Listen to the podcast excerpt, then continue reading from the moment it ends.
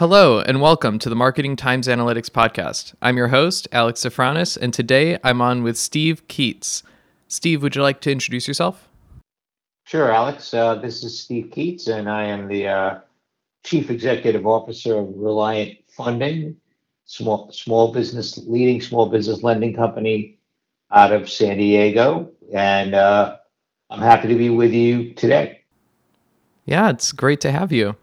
Um, I want to start off with a general question, um, kind of about, let's see, um, you know, the history of analytics jobs. Um, tell us about how analytics as a job function has evolved, how the skill has been utilized differently over time.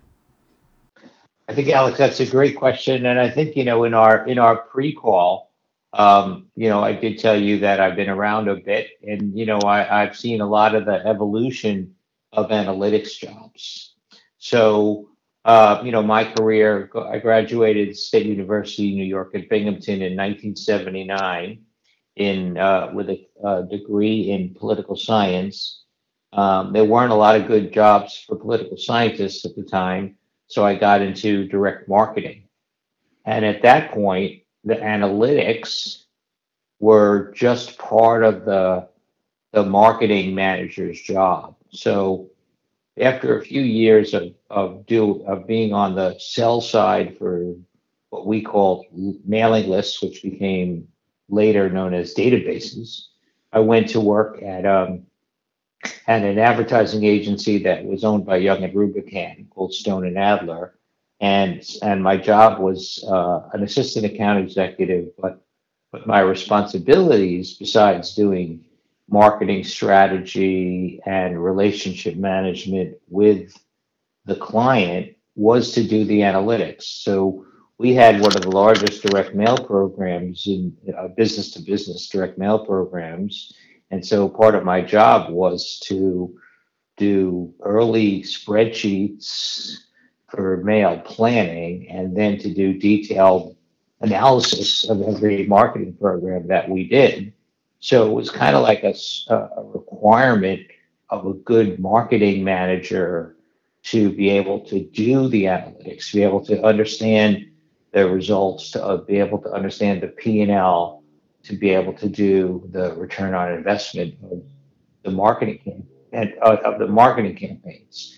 But then I went into Citibank in '86, and probably in in in Citibank we had a department that was called Business Planning and Analytics, and so we now began to have specialization of folks who folks who primarily, uh, Alex, I would say, worked in the finance department, who wanted to have other types of careers besides just being in the finance department. So they would switch over to marketing or credit and be part of the analytics groups who were then doing the, you know, the just basic spreadsheet kind of work, some data mining, but probably in the the late 90s is when we saw the movement of analytics uh, to decision science. And decision science took it up a notch, uh, Alex, because now the analytics work were being done by folks who had PhDs in statistics and math, master's degrees in math, and the level of analytics and level of precision and and using it for scoring and using it for prediction uh, really went from you know just being able to analyze the results to what we now I guess moves to different levels of analytics, ending up with you know uh, real-time analytics or predictive analytics with specializations and computer software to support that work, which you know we wouldn't have imagined imagined you know 30 years ago. Wow. So I think one one way to kind of summarize what you're saying is the analytics that we had, you know, a decade or two ago was what happened. And now we're looking into what is happening and what will happen as new areas that we can start to explore with analytics using decision science and, and more advanced analytics techniques, like you said. Yeah, I think that would be the that would be one of the first points, right? The the the uh, we would have a projection of how a program would do, and then whatever eight weeks after the program ended, we would say, how did we do on our projection, right? And now there's so much more real time analytics. You know, one of the topics that became um, common in you know in in that in those 20 year period was like next best product. So it was how do you understand the customer? How do you understand lookalike audiences? How do you understand what's the next thing you should say to the customer to maximize the you know the the, the profitability of the customer? And then again, not just not just looking backwards, but continuously adjusting. Right? We we would we would always want to make decisions at the end of the program, and now with you see um, with um, you know, with AI and machine learning, changes are made to programs continuously. And so that and that always came out of digital, right? We couldn't when we had more, you know, direct response television or direct response print or print advertising, direct mail advertising. We really had to sort of set it and forget it.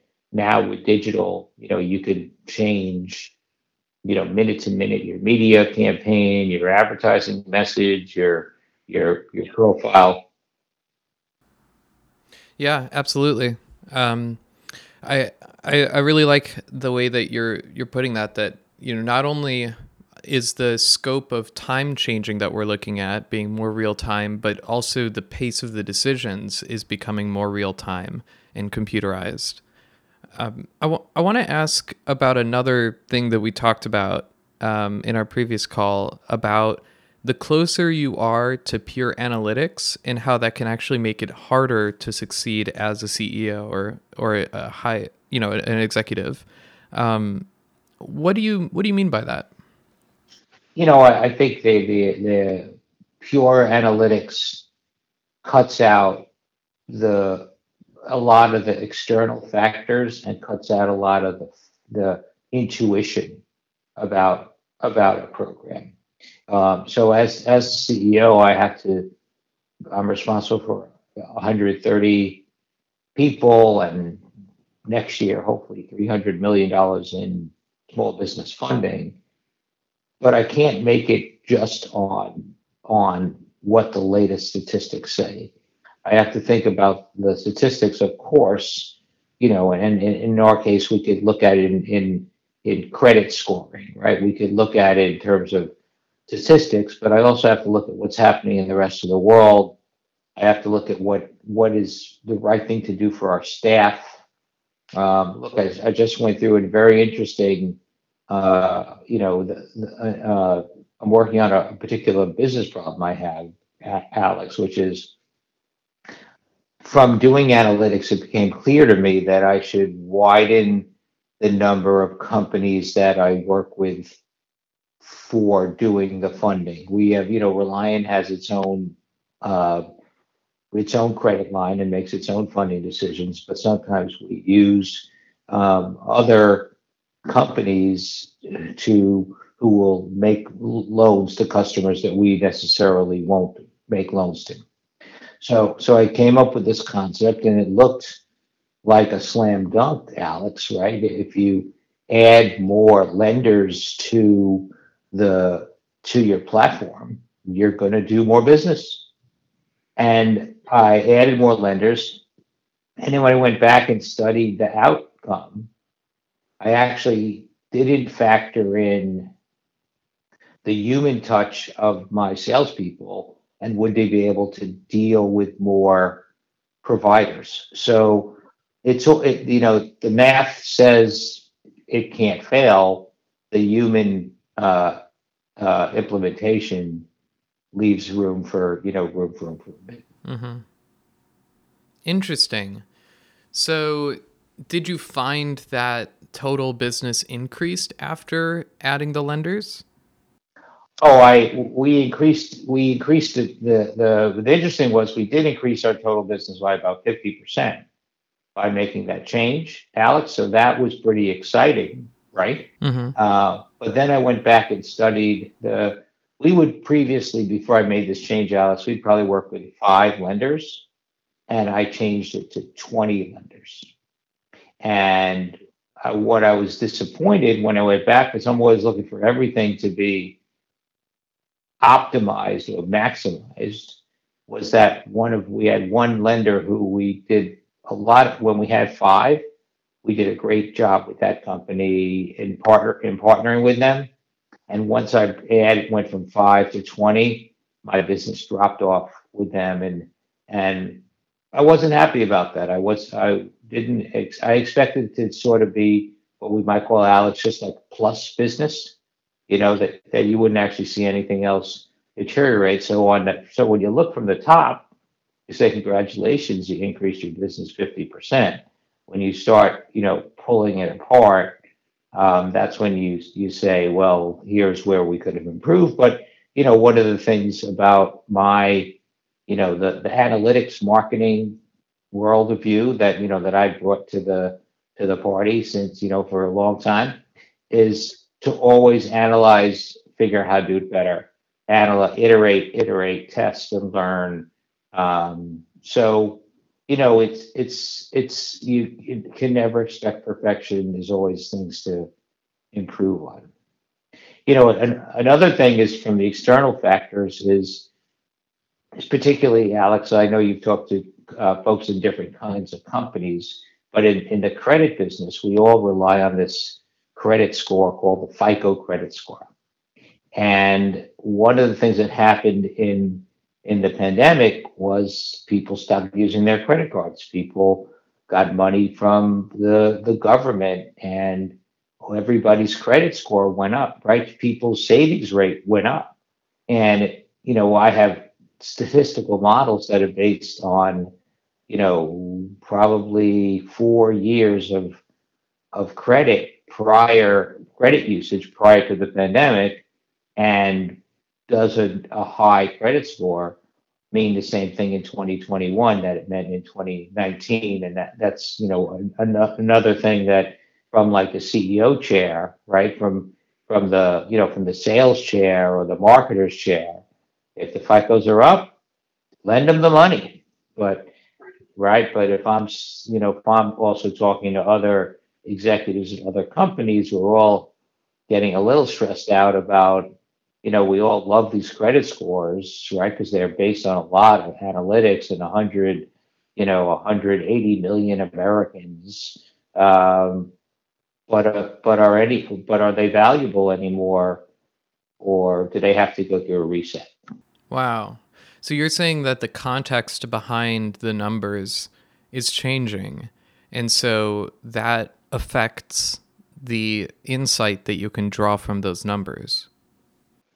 And, you know, and I, I think what to be successful is you just have to be aware of the change and make it a, and, and it maybe increase the way you do validation or stress testing. Mm-hmm.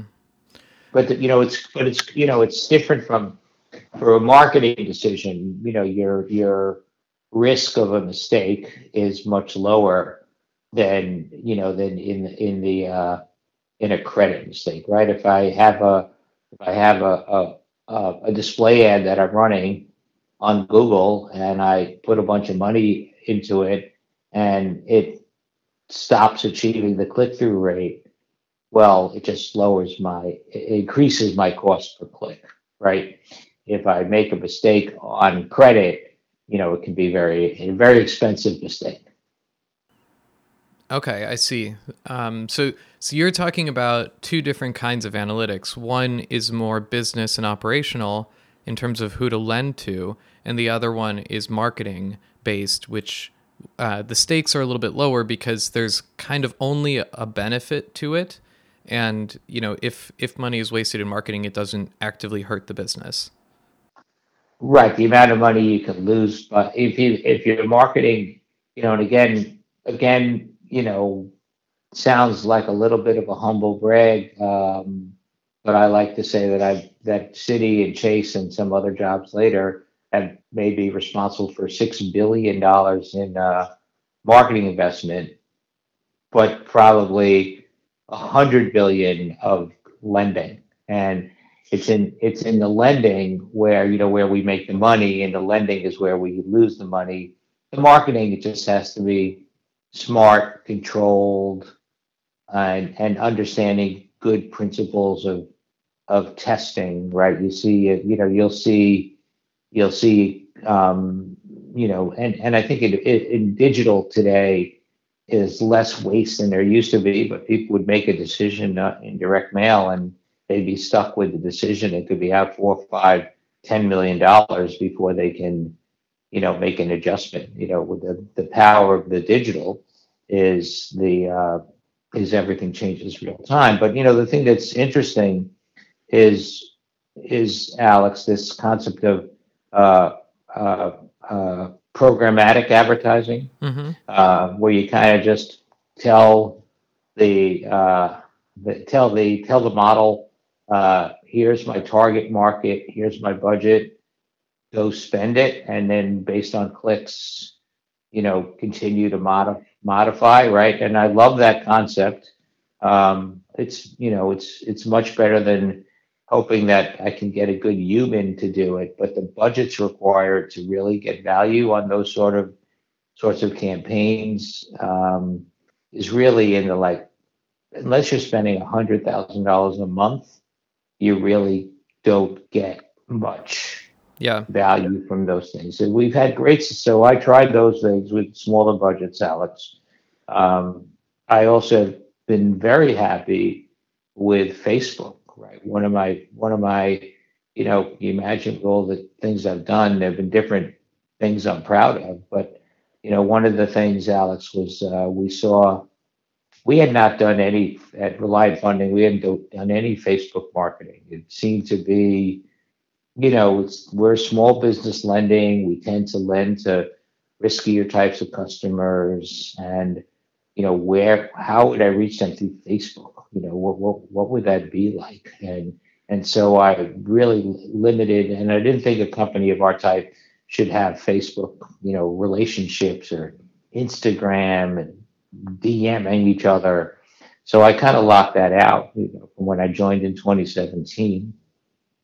But then we saw what happened with the elections, so all the reports on the elections of 2016 and all the reviews on how that all went down. And I said, well, if they can figure out how to impact an election with Facebook, can I figure out what to do? And I had a great digital team and we worked with Facebook and they created, you know, we gave them access, uh, you know, confidential anonymized access to our customer base, and they were able to come up with lookalike audiences and targeting, and we we would and we would just give them five different uh, Facebook ads, and we would give them the you know the the content and information on our customers, and they would find.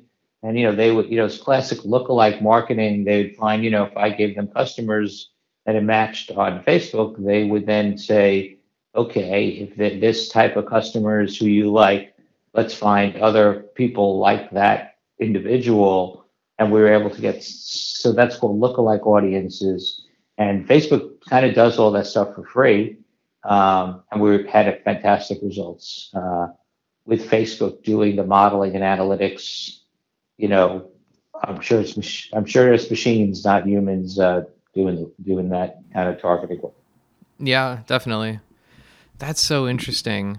Um, have you tried advertising on different social platforms, like even like Snapchat or LinkedIn? Um, I know those are very different, but um, No, Snap, Snapchat, I was wasn't able to really figure out what we could do, but LinkedIn is very popular. It's very popular medium. I mean, it's you know, it's a business. It's business Facebook, pretty much, right? And um, we tried a number of different campaigns, uh, targeted campaigns, and none of them were successful. So I kind of use LinkedIn now as um, for branding, right? So we are always using um, when we have messaging from our, you know, positive reviews that we get from customers, we put them on Facebook. uh, excuse me, on LinkedIn, when we have um, other company-wide messages. We, uh, you know, we just got selected for, uh, I think, a, a, a, a trade show called LendIt has just selected us as one of the finalists Oh for wow! best best small business platform, best small business lending platform. We're, we're a finalist for 2021, and we put that up on uh, on Facebook, on LinkedIn, and it does two things. It reaches the the custom prospects, but it also reaches you know a company like ours, private equity held company. I have other uh, customer groups that I'm trying to reach, right? So I'm trying to send a message to my investors. I'm trying to send a message to potential future investors. I'm trying to send a message to uh, uh, potential employees, right? We expect to grow our staff count by 50% next year. So I use LinkedIn in that way. What we found with Instagram, which was it was very, very similar uh, platform to uh, to Facebook. Um, you know, Facebook provided the same kind of marketing support for us, but it just didn't get the same quality. The quality of the customers we got from the Instagram was less than lower than the quality of customers we got from the Facebook.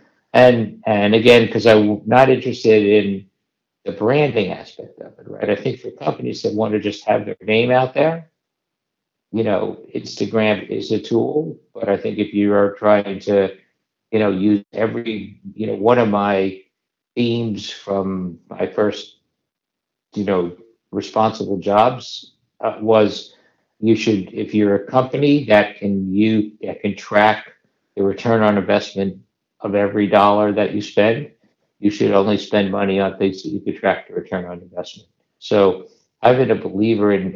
I I believe that you the branding comes from high volume direct marketing, not the other way around. hmm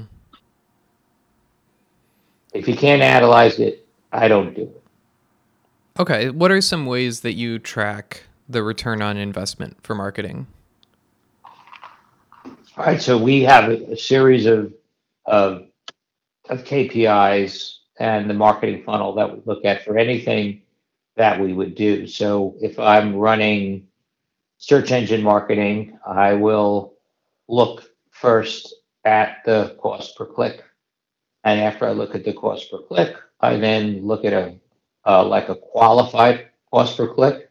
So I'll have another statistic that I measure was that you know my target market is businesses with at least sixty thousand dollars in revenue and have been in in business for at least six months. So I'll have a cost per click for all, then I'll have a cost per click for qualified businesses, then I'll have a cost per submission. Right, I'm very focused on on getting once I'm on the phone, once we're on the phone with a customer, we um, you know we have uh, our sales representatives in um, San Diego. They're they're on the phone and they're trying to get the customer to complete a very short application, and the application is it's free to apply, and so we we then track what's our cost per submission. So after we get our cost per submission, and then the customer submits the application, we look at some credit information on the customer. We look at their banking information because we're a small business funder that makes our decisions based on looking at the customer's bank account and their business bank account. And so we look at their business bank account, and then I'll have an approval rate. After I got the submission, what was my cost for an approved account? And then I look at what's my cost to get them to say yes, and then what's my cost to actually fund them. And then even to go further than that, we use 65% of our customers who do one loan with us will do a, a second loan. So I then measure what is the what is the cost or likelihood of the customer doing a repeat loan with us. And, and it eventually ends up with a lifetime value measurement. That's amazing. That that's like everybody's working towards that and then balancing the lifetime value against the consumer acquisition cost. I think that we're we're that's the direction everybody is evolving in. yeah, I think you know whether it was by accident or on purpose, you know, I ended up in financial services where we were in having that kind of language forever, right? Because we were pretty, we were direct to consumer. We didn't have, you know, you know, retailers in between us. We didn't have channel conflict we just had, you know, we sent out we sent out our mail back in the day, you know, and people responded, and then we measured, you know, how long they would stay with us and how much money we would make from them, and from that, all all of my, you know, in, in you know in the mid OOs, I ended up taking a lot of those skills to the to to internet savings accounts. So, you know, I, I had worked at at at uh, Citi for about 15 years, and then went over to Chase credit cards and had a pretty responsible job over there for six years. But a, a friend of mine was vice chairman of Citi, and he said, Steve, we just got funded to do an internet savings bank. And he said, Would you come back and run it for, for me? And so I became president of Citibank Direct. I took all those different techniques I talked about in um, credit card, direct mail acquisition, and, lifetime value, and brought that to the savings account business, and we did online savings account business that we went from nowhere to the 47th largest bank uh, in the United States in about in about 12 or 15 months. Again, using those kinds of you know measure measure every step, uh, continuously testing, look at lifetime value. That's amazing. I think that's an that's a great note to end on, um, and I hope that uh, whoever's listening really learned from this because um, I mean you you really did it right, Steve, and um, it's it's amazing to see, and and I'm and I'm really happy to to have gotten to chat with you. Well, I hope that you know I hope that some folks will listen to our story, um, and you know we really I guess we we got through it pretty quick. So you know maybe uh, maybe maybe in 2022 or later in 2022 we'll do we'll do part two love the uh, of uh, of the marketing analytics uh, uh, explosion and and what it can how you can make a career and have fun along the way. Absolutely. Thank you. Uh, thanks for Thank coming you. on. Thank you. Bye now. All right. Bye everyone.